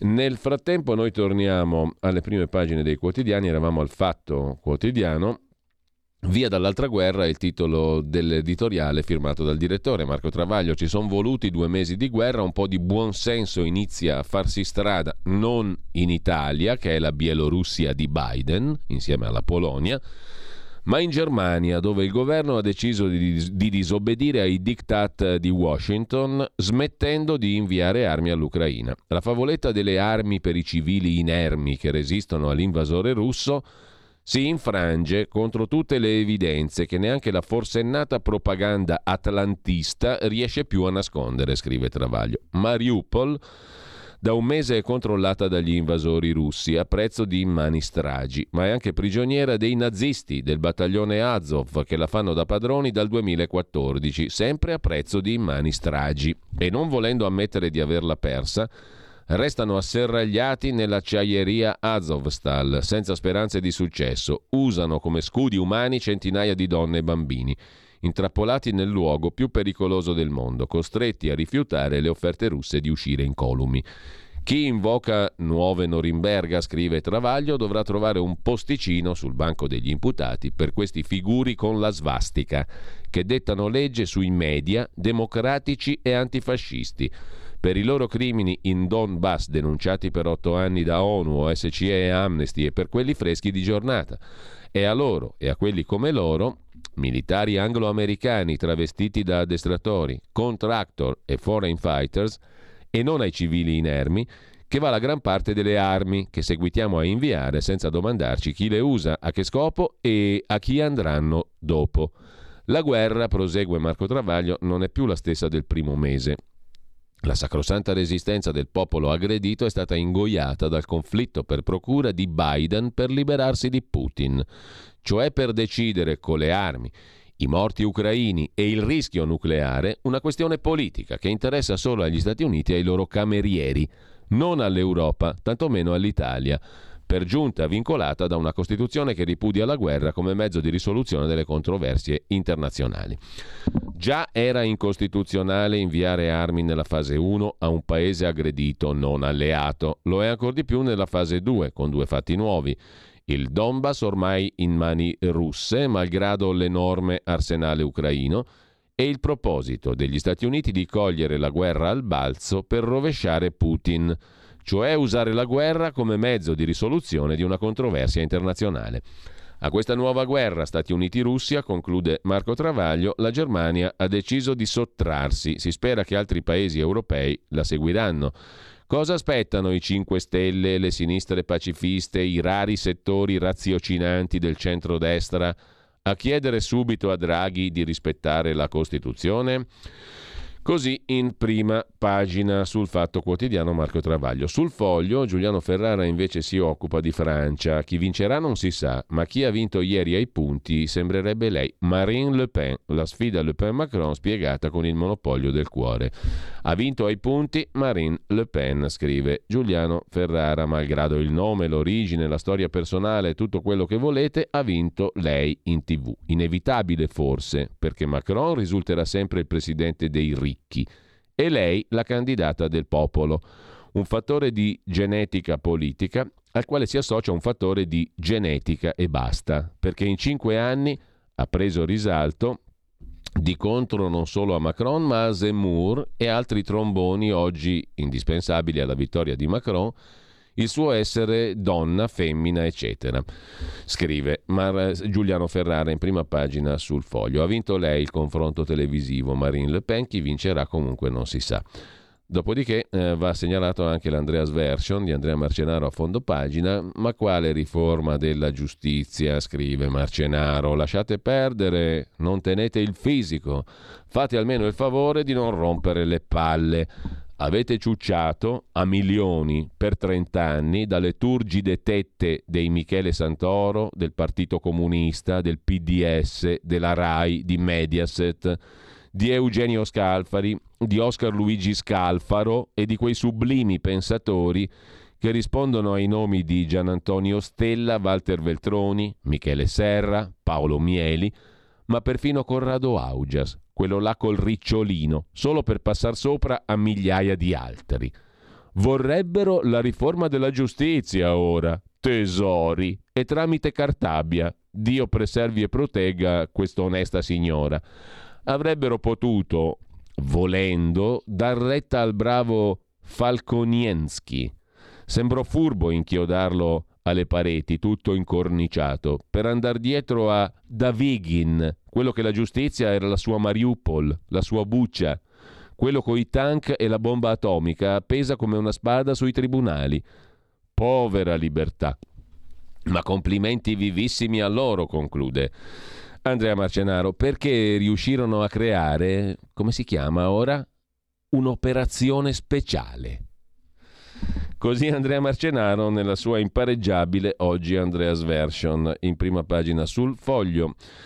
Dalla prima pagina del foglio andiamo al giornale, missili, show, parate, c'è un bullo al Cremlino, cioè Putin che annuncia la festa della vittoria tra le rovine di Mariupol e minaccia l'Occidente con un razzo intercontinentale, ma soprattutto si staglia in prima pagina la presidente di Mondadori e Fininvest Marina Berlusconi, intervistata dal direttorissimo Augusto Minzolini. Poi lo vediamo in dettaglio. Senza distinguo contro Putin, dice la figlia di Berlusconi. Libri e cultura difendono la libertà.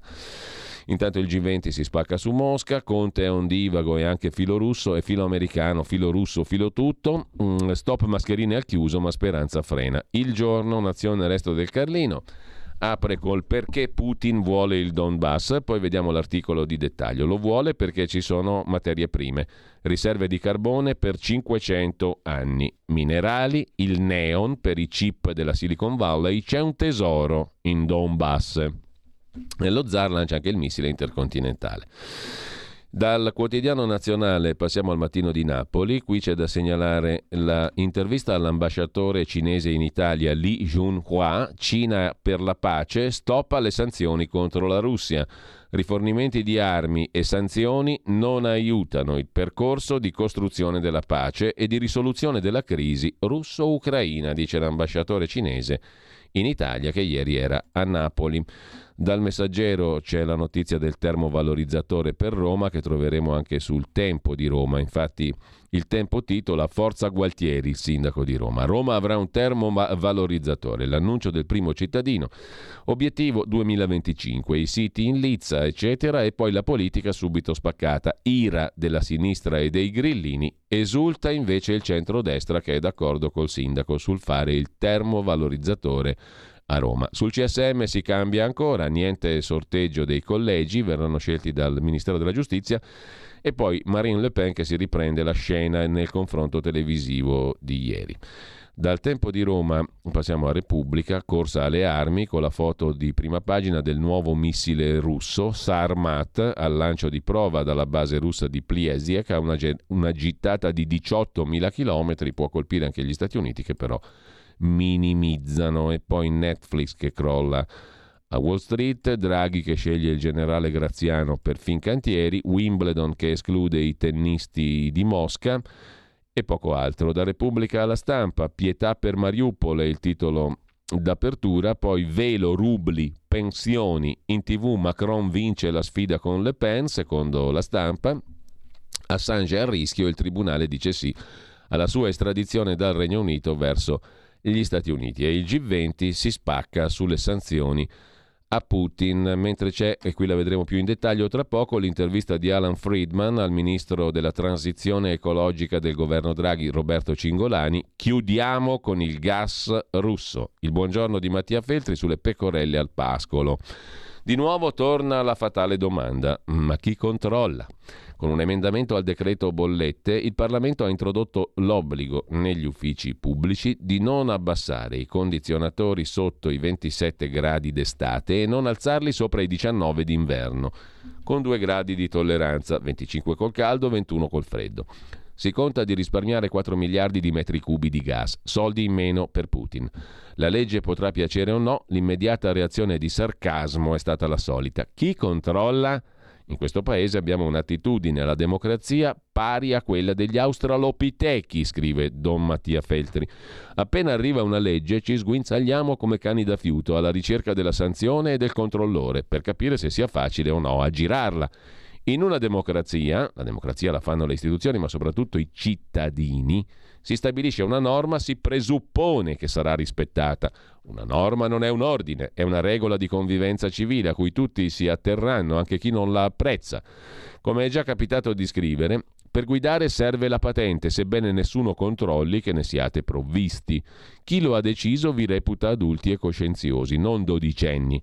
Sono altri i sistemi politici che considerano i cittadini pecorelle da menare al pascolo. Se avete bisogno di sapere chi vi controllerà, avete bisogno di Putin, conclude Don Mattia Feltri nella sua predica Il buongiorno sulla stampa di stamani. Andiamo alla verità, verità di Maurizio Belpietro che apre con la questione della sentenza, di una sentenza che non vale per i Benetton, secondo articolo in due giorni per i Benetton che incassano 1.200.000 euro al giorno. Atlantia tramite Abertis nel cui CDA sedeva Enrico Letta, ha la concessione sulla Brescia-Padova, scaduta nel 2013, malgrado il Consiglio di Stato abbia sancito che non è più valida. È la fortuna di avere dei santi PD in paradiso, scrive eh, la verità in prima pagina. Dalla verità però eh, ci aspettate un attimo che ci ricongiungiamo con la nostra bella edicola. Stavo dicendo eh, la verità ce la vediamo un po' più in dettaglio insieme a Libero per concludere la rassegna stampa. Eccola ricomparire qui magicamente, si spera. Eccola la prima pagina della verità con il pezzo d'apertura, dicevamo, di Francesco Bonazzi. Per eh, due giorni di fila la verità fa il contropelo ai Benetton. Sentenze ignorate e così Atlantia incassa 1.200.000 euro al giorno dall'autostrada Brescia-Padova. La De Micheli ha prorogato la concessione scaduta nel 2013. 2013. La De Micheli dovrebbe essere ancora al governo. Sì, è, mi, eh, il 6 aprile del 2020 la ministra delle infrastrutture De Micheli era allora ministra ha mh, prorogato la concessione nonostante il no del Consiglio di Stato ribadito dalla Corte di Cassazione. Il contratto finirà nel 2026. La società è controllata attraverso la spagnola Abertis, scrive la verità che poi si occupa con Mauro Bazzucchi di tutte le sponde che i Benetton hanno al governo. Da sempre la famiglia gode di buoni rapporti con il Ministero del Tesoro e i politici del PD, tanto che i Benetton hanno finanziato la fondazione di Enrico Letta e hanno assunto Renzi come oratore. Al Ministero dei Trasporti Giovannini, il ministro, ha confermato in ruoli chiave gli uomini di Del Rio e della De Micheli che erano molto vicini ai Benetton mentre la fusione tra Autogrill e Dufree rischia di portarci in casa Alibaba di Jack Ma cinese. Il colosso svizzero collabora Dufree con quello cinese. L'Italia potrebbe usare il Golden Power per difendere le proprie prerogative. Commenta il direttore Maurizio Belpietro invece l'altra questione, lo scoop sulle armi di D'Alema ha terremotato Fincantieri e Giacomo Amadori aggiunge su Bono appunto l'ombra di quella strana storia, la buona uscita a Lazzarina, che lavorava pure per Fincantieri, un giro di soldi privati pubblici che non si è capito bene. A centro pagina invece l'Unione Europea prepara il suicidio, la Germania resiste. Sesto giro di sanzioni su gas e petrolio russi, Berlino spaccata dalle pressioni americane sull'invio di armi. Il cancelliere Scholz criticato dagli Stati Uniti perché accusato di scarso entusiasmo nel sostegno all'Ucraina. A chi finiscono jet e tank? La tutela di Washington su Zelensky sottolinea a pagina 10 della verità Stefano Graziosi. Il congresso americano preme sulla Casa Bianca per affidare a un coordinatore il dossier bombe, una stretta su invio e distribuzione in loco che puzza di commissariamento per Kiev. Zelensky sotto tutela degli Stati Uniti per la gestione degli armamenti. Francesco Borgonovo poi si occupa dell'interesse nazionale italiano. Stai con l'Ucraina o con la Russia? La risposta giusta è sto con l'Italia. E sempre dalla prima pagina della verità, la questione di Fincantieri, un generale per sistemare l'industria della difesa, scrive Claudio Antonelli, in Fincantieri è arrivato il generale Claudio Graziano, in ballo il riordino di tutta l'industria, Cassa Depositi e Prestiti ha fatto tabula rasa del precedente consiglio di amministrazione. Eh, al generale presidente Claudio Graziano toccherà tenere rapporti con l'Unione Europea e Stati Uniti, ma anche avviare sinergie con Leonardo Finmeccanica e integrare i progetti della difesa. Chiude la prima pagina della verità poi il pezzo di Marcello Veneziani, il marxismo non è morto, prospera nell'America di Biden. Altro che funerale del marxismo, scrive Veneziani. Karl Marx è vivo e in America lotta insieme a Biden.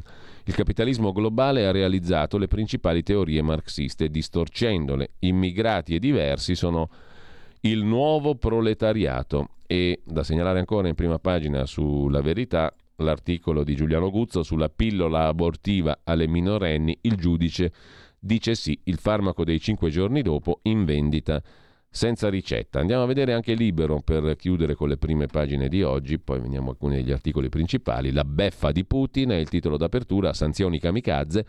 Mantenere gli yacht degli oligarchi ci costa 150.000 euro al giorno. Lo Stato cerca soluzioni per non pagare. I sequestri però sono al limite della legalità e rischiamo anche di dover risarcire gli oligarchi. L'Unione Europea intanto annuncia un nuovo piano verde e fa schizzare il prezzo del gas. Ancora in prima pagina sulla verità, su, chiedo scusa, su Libero, mm, Renato Farina e Giovanni Sallusti sulle contraddizioni dell'Occidente, i russi al bando da Wimbledon, è razzismo, scrive Farina, mentre Sallusti si occupa di Julian Assange. Con Assange gli Stati Uniti fanno come Mosca. Chi scrive, afferma Sallusti, è tutto meno che affascinato dalla mitologia piratesca di personaggi come Julian Assange. Lo dico perché questo non perché questo interessi a qualcuno, ma perché avvalora la tesi di questo articolo, che mm, è così, che in sintesi è giù le mani da Assange. Ci comportiamo con lui come fanno mm, in Russia contro coloro che comunque diciamo si occupano della libertà di informazione? No, dice Giovanni Sallusti, che è dalla parte di Julian Assange. Biden fa come Putin, Assange verso la galera, l'ipocrisia dei democratici americani. Assange rischia 175 anni di cella per aver svelato segreti e possibili crimini commessi dagli Stati Uniti. Se l'avesse fatto un giornalista russo, lo chiameremmo eroe. E in primo piano c'è anche Piercamillo Davigo. Ormai i giudici detestano Davigo anche più di noi, scrive Filippo Facci. Si ricordi che è un imputato, gli hanno ricordato a Davigo sotto processo per le questioni della loggia Ungheria. Caro Davigo, si ricordi che lei è un imputato, gli ha detto il giudice. Pier Camillo, imputato a Brescia per il caso dei verbali dell'avvocato Amara, la loggia Ungheria, eccetera, appunto crede ancora di indossare eh, la toga e dice assolvetemi, ho fatto il mio dovere, ma il giudice lo ha bacchettato. A proposito di Filippo Facci c'è la recensione di Vittorio Feltri sul libro di Filippo Facci, Mani Pulite. Il libro si intitola La guerra dei trent'anni, edito da Marsilio, un libro di 750 pagine che ripercorre 1992-2022, le inchieste, la rivoluzione mancata e il passato che non passa di mani pulite. Riscritta da un bastian contrario, scrive Feltri. Nel suo libro Facci compila un'enciclopedia diario di un'inchiesta che ha segnato la nostra storia. La magistratura ha fallito la sua rivoluzione, in 30 anni non ha smesso di essere l'organo più potente, una specie di eh, enciclopedia appunto della vicenda Manipulite, quella scritta da Filippo Facci, mentre a Fincantieri saltano teste per le armi di D'Alema, scrive anche Sandro Iacometti su Libero. E poi c'è una notizia che riguarda la Lombardia, le elezioni regionali del 2023, Cottarelli e Sala, il sindaco di Milano, sono in pista per la Lombardia, scrive Fabio Rubini. L'assalto al feudo del centro-destra. Sono Cottarelli e Sala i due probabili candidati della sinistra. Prima di sciogliere le riserve su nomi e alleanze per le regionali in Lombardia, bisognerà aspettare le amministrative prossime, di giugno si capirà molto.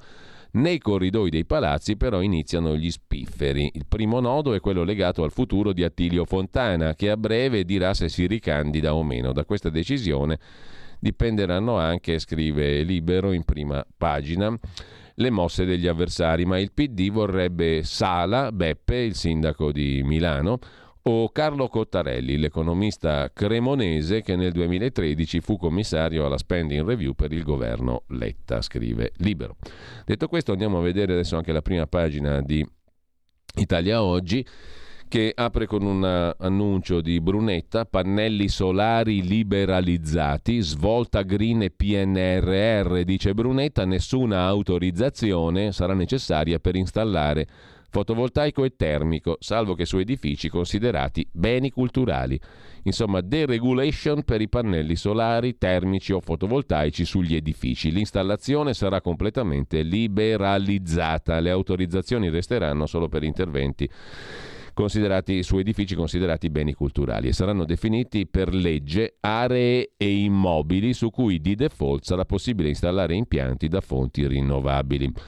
Dice la sua eh, sulla questione della riforma Cartabia, la riforma del CSM, anche Carlo Nordio, ex procuratore aggiunto di Venezia, non cambierà molto, non cambierà affatto. Il potere delle correnti resterà inalterato mentre si occupa di un'altra questione diritto rovescio, il corsivo di prima pagina su Italia Oggi. Visto cosa è successo in passato, è opportuno che nelle caratteristiche anagrafiche dei cittadini non sia più data l'informazione sulla religione praticata, ammesso che se ne pratichi. Questa mancanza, doverosa, comporta però conseguenze conoscitive di politica sociale, scrive Italia Oggi. Per esempio, tutti gli esperti dichiarano che in Francia le politiche di aiuto alla maternità hanno dimostrato efficacia, contribuendo a tenere alta la fertilità della popolazione. Chiunque tenga d'occhio le mamme con bambini in giro per le strade francesi trova che quasi tutte sono di origine araba, che hanno spesso due o tre più figli al seguito, al contrario delle poche francesi d'origine che ne hanno o nessuno o uno solo. Quindi gli assegni per i nuovi nati, conclude Italia Oggi, servono soprattutto a quelle mamme che hanno scelto o sono state costrette a fare solo le mamme è il loro salario, quello che le spinge ancora di più a stare a casa. Così, su Italia Oggi in prima pagina. Poi vediamo dopo la pausa alcuni degli articoli principali di stamani. Stai ascoltando Radio Libertà. la tua voce libera, senza filtri né censura. La tua radio.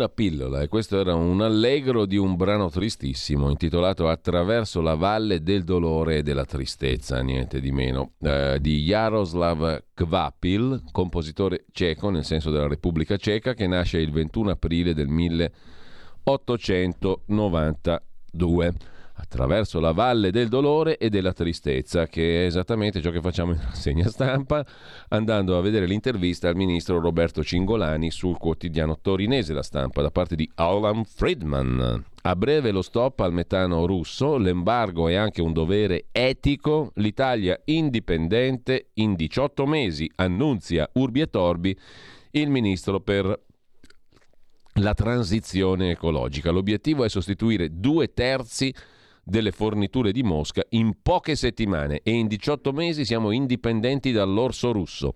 Rispetto agli altri paesi, dice Cingolani, abbiamo il vantaggio di 5 gasdotti che ci collegano a nord, a sud e a est, ci manca l'ovest. Riusciremo a slegarci da Mosca mantenendo gli impegni per ridurre le emissioni. I soldi a Putin, con un miliardo di euro al giorno, stiamo finanziando la guerra. Percorso complicato invece quello del PNRR, conflitti, tensioni nella maggioranza, ma sono ottimista, dice il ministro Cingolani ad Alan Friedman, il cui nuovo libro è intitolato Il prezzo del futuro, perché l'Italia rischia di sprecare l'occasione del secolo. E qui c'è l'intervista al ministro della transizione che in 18 mesi dice saremo assolutamente indipendenti dall'orso russo. Intanto il crack sovrano di Mosca è sempre più vicino, scrive la stampa. Il Credit Derivatives Determinations Committee, l'agenzia internazionale che si esprime sui default degli emittenti debito, ritiene che la Russia abbia innescato un potenziale mancato pagamento rilevante per i contratti di protezione dal default. Insomma, speriamo che la Russia fallisca, è la sintesi di questa che sembrerebbe una notizia. Intanto dicevamo di Roberto Cingolani, intervistato da Alan Friedman, il quale Roberto Cingolani dice che l'Europa sta finanziando la guerra di Putin con un miliardo al giorno per acquistare energia. Quindi embargo totale al gas russo. A breve dovremo interrompere, per una questione anche etica, la fornitura di gas dalla Russia, dice il ministro Cingolani, che si è dichiarato ottimista riguardo agli sforzi di Draghi per rimpiazzare il gas russo con un approccio diverso su più fronti. Comunque, in 18 mesi noi saremo indipendenti dal metano russo, dice Cingolani. Sul quotidiano nazionale, dicevamo a pagina 5, trovate invece l'articolo di Alessandro Farrugia sul perché il Donbass è tanto ambito, tanto voluto da Putin. Il 60% del gas usato nel mondo per i semiconduttori arriva da lì. Minerali e neon per la Silicon Valley americana. Ecco perché Putin vuole il Donbass e risorse di carbone per i prossimi 500 anni. Il leader del Cremlino punta a uno stato cuscinetto sul confine russo in un'area a forte presenza russofona. I metalli rari sono materiali decisivi per tecnologie e componenti high-tech. Intanto partiamo dal carbone. Le risorse del Donbass si basano sul carbone con quasi 42 miliardi di tonnellate da sfruttare per i prossimi 500 anni. Nel 2016 sono state estratte 42 milioni di tonnellate. E poi ancora, il sottosuolo del Donbass, Donetsk e Lugansk possiede ferro, litio, mercurio, germanio, titanio. L'export dei metalli ucraini vale il 60% dei proventi del totale dell'export. Tra Dnipro e Donetsk ci sono 135 milioni di tonnellate di petrolio. Anche il metano ha un ruolo chiave. Nel resto del paese ci sono risorse minerarie indispensabili per le nuove tecnologie. Nei giacimenti di manganese e cobalto si recuperano gli ingredienti per costruire gli smartphone e le fibre ottiche o il titanio e il litio per l'automotive elettrico. Così. Perché, Donbass, perché Putin vuole il Donbass l'abbiamo capito. Il 42% le risorse minerarie del Donbass rappresentano quasi la metà del PIL dell'Ucraina. E lasciamo eh, il quotidiano nazionale per andare al resoconto da Mykolaiv di Fausto Biloslavo. Mykolaiv sopra Odessa è come Mariupol, tra le bombe senza acqua, autobotti prese d'assalto dalla popolazione, distrutti un ospedale evacuato e un aeroporto, racconta Biloslavo. Ma il giornale che ospita il pezzo di Biloslavo è soprattutto dominato dalla intervistona a due pagine fitte fitte del direttorissimo Augusto Minzolini alla presidentissima Marina Berlusconi. Dalla parte dell'Ucraina, dalla parte della democrazia, dice Marina Berlusconi. Anche libri e cultura possono fermare Putin. No alla cancel culture che brucia la nostra storia, dice la presidente Mondadori Fininvest. Come editori siamo un po' il sistema immunitario contro le spinte autoritarie e illiberali. Basta distinguo, serve una scelta di campo per i valori dell'Occidente. E sul padre, Silvio, dice Marina, il primo a denunciare i pericoli del neo-imperialismo cinese e di un abbraccio con Mosca, niente po', po' di meno. Insomma, Silvio Berlusconi sarebbe stato il primo a dire che era pericolosa la Russia di Putin. Ogni cultura è figlia della sua storia, dice Marina Berlusconi. Non si possono tenere solo le cose che ci piacciono, così come non si può trasformare la tutela delle minoranze in una dittatura di queste ultime, dice la primogenita di Silvio. Rischiano le generazioni future di abituarsi all'idea di una società meno libera e tutto questo va impedito. Il nostro sistema oggi è indebolito, ma invece di reagire processa se stesso. Il peggior nemico dell'Occidente è l'Occidente, l'Occidente stesso. Dostoevsky con Putin sarebbe già seppellito in Siberia a vita. I risultati Mondadori eccellenti, anche Mediaset ha reagito molto bene alla pandemia. La sfida è più complessa con la guerra, dice la presidente di Mondadori e Fininvest, appunto Marina Berlusconi. Da Marina Berlusconi andiamo a un'altra donna famosa, Victoria Newland, che è invece oggetto delle attenzioni del Fatto Quotidiano a pagina 4. Una mastina antirussa, diplomatica ma per finta. La sua celebre frase: L'Europa può andare a farsi fottere. La vice segretaria di Stato americana Victoria Newland e il senso della democrazia per gli Stati Uniti. Ha servito cinque presidenti tranne Trump. Si è occupata anche di Afghanistan, Iraq e Libano.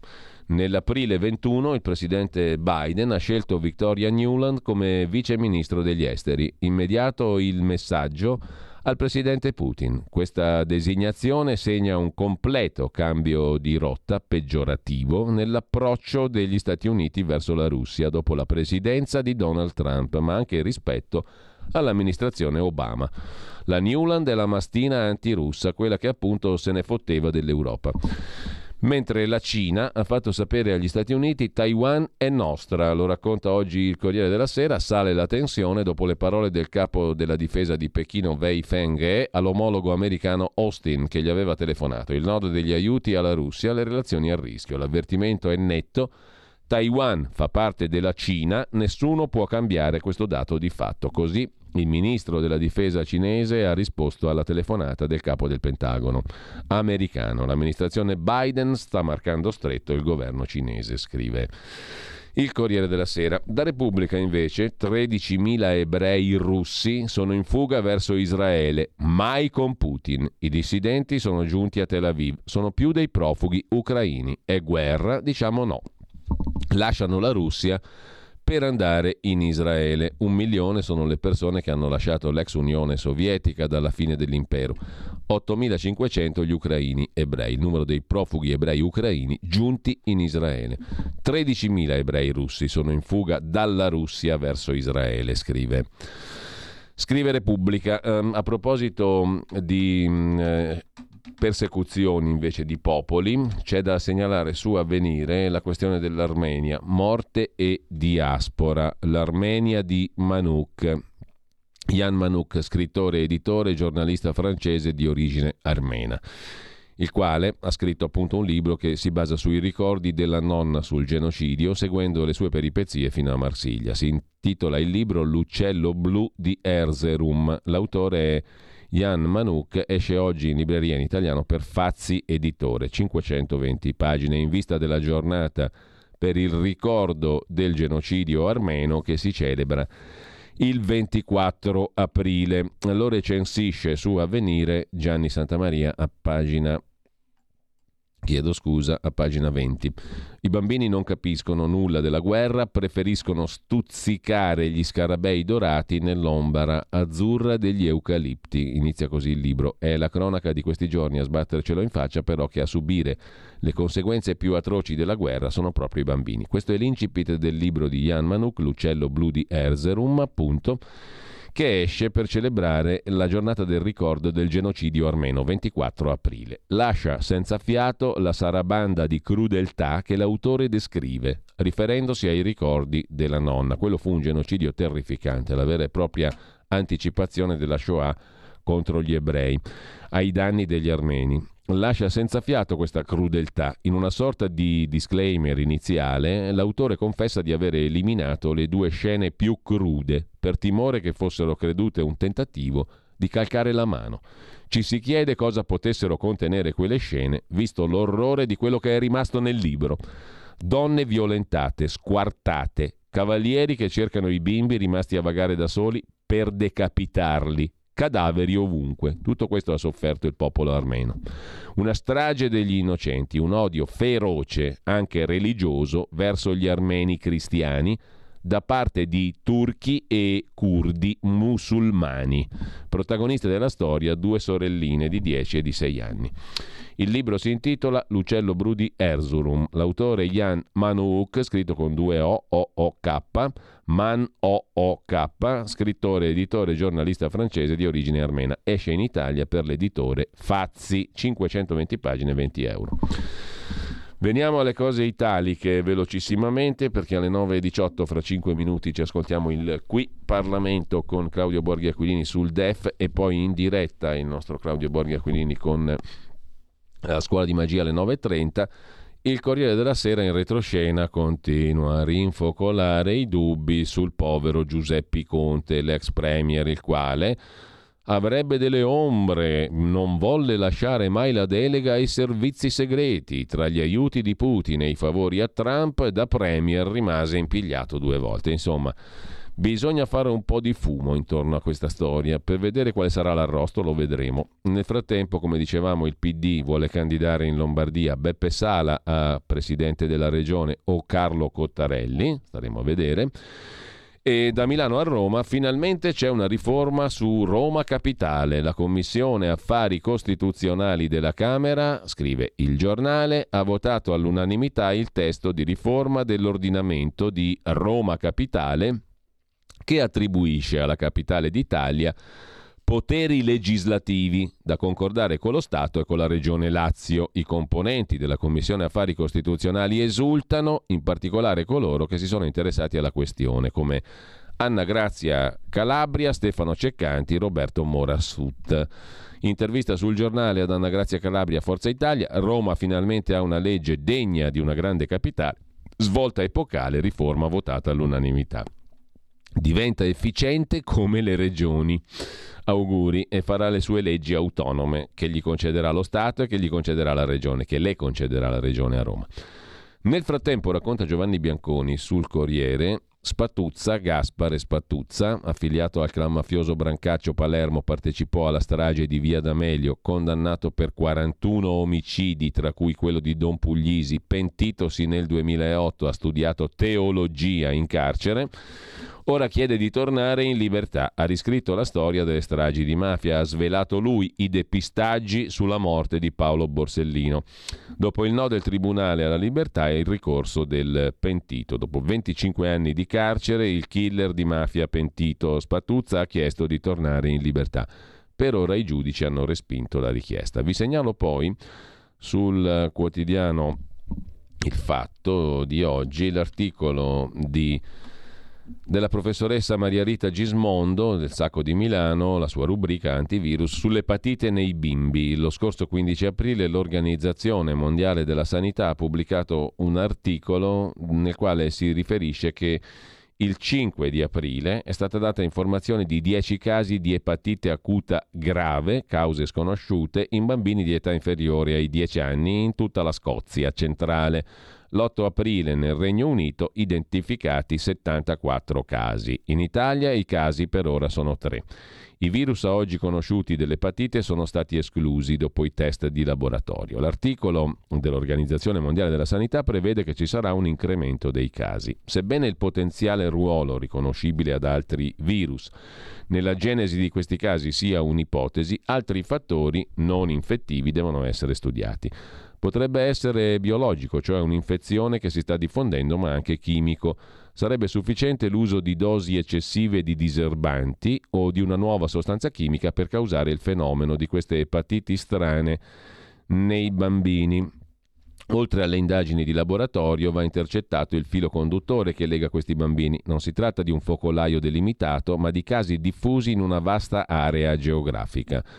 A oggi, sebbene più di una decina di soggetti ha dovuto subire il trapianto di fegato, non si sono avuti ancora morti. Questo allarme, scrive Gismondo, riaccende l'esigenza di avere su tutto il territorio del pianeta una rete di controllo epidemiologico attivo. Ciò che conta è che ogni caso non sia stato considerato singolo e si sia avviata una correlazione tra la casistica e da qui l'allerta. In Italia invece, scrive Gismondo, scarseggiano i programmi di genotipizzazione di virus e batteri e soprattutto sono iniziative locali. Manca un collegamento sul territorio. Infine chiudiamo con le forze armate, operazione strade sicure, via 3.000 soldati, il ministro Guerini taglia, la Lega insorge, scrive Repubblica. Con ciò ci salutiamo per il momento, c'è anche Zan, il deputato PD che dice ripresenterò il mio disegno di legge Zan, la Lega non fermerà la lotta all'omofobia. E con questo ci fermiamo per 12 minuti, ascoltiamo le considerazioni di Claudio Borghi e Conini sul DEF e poi lo avremo di nuovo, Claudio Borghi qui in diretta per Scuola di Magia. Qui Parlamento.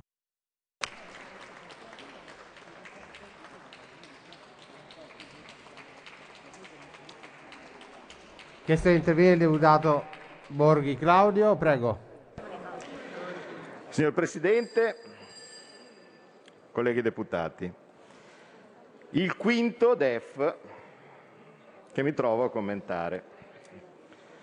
Eh, forse ricorderete che negli anni passati ho sempre evidenziato come questo rito del DEF, con le sue previsioni per il futuro, fosse dal mio punto di vista del tutto inutile.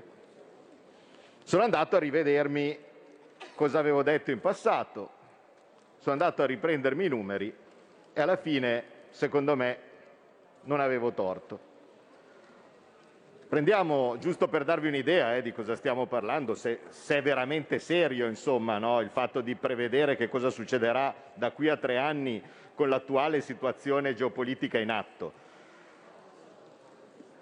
L'ultimo anno compiuto, vale a dire il 2021, era stato previsto dal DEF del 2018, firmato da Gentiloni Silveri, dalla coppia PD Gentiloni Silveri e Piercarlo Padon.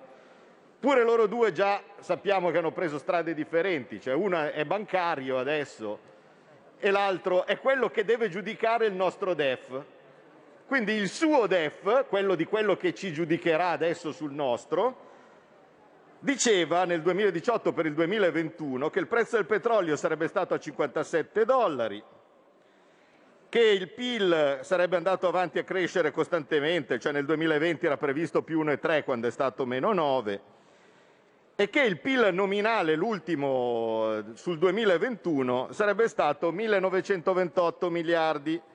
Ora prendiamo l'attuale a consuntivo e vediamo che il PIL del 2021 è stato 1775 miliardi. Quindi il signor Gentiloni Silveri e Padoan avevano sbagliato di 153 miliardi.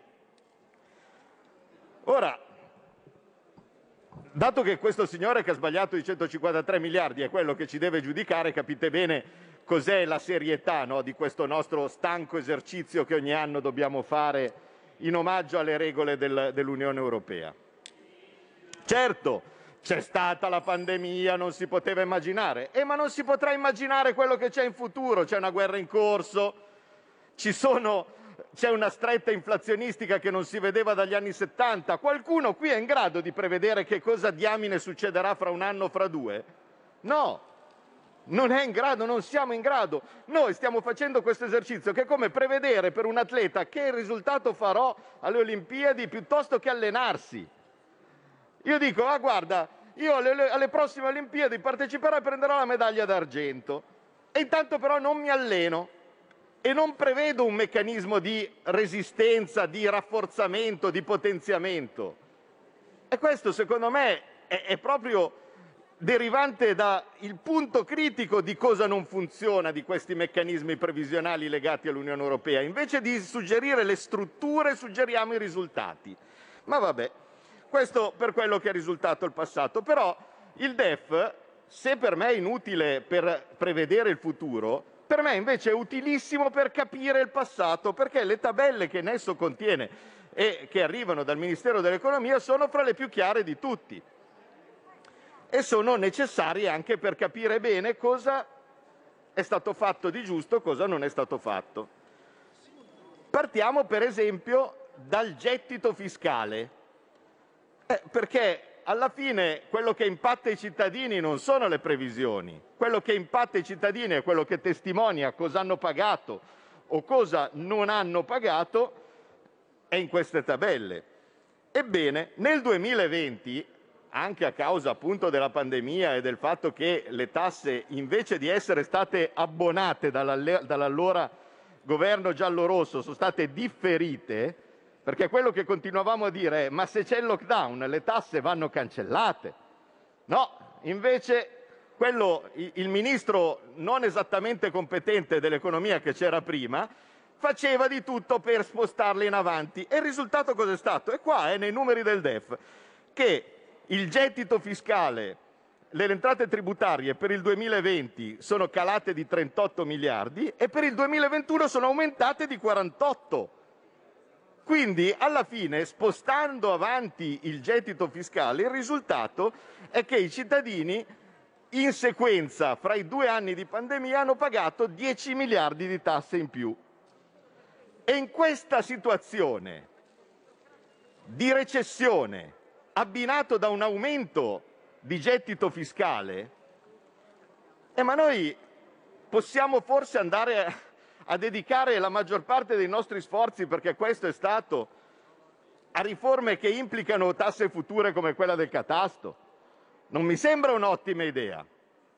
E siamo riusciti in qualche maniera a far addivenire a più miti consigli chi invece pensava che questo fosse principale, il principale scopo eh, delle riforme da attuare, eh, però non avremmo dovuto arrivarci con quel sistema un po' deciso che è stato visto in Commissione Finanze.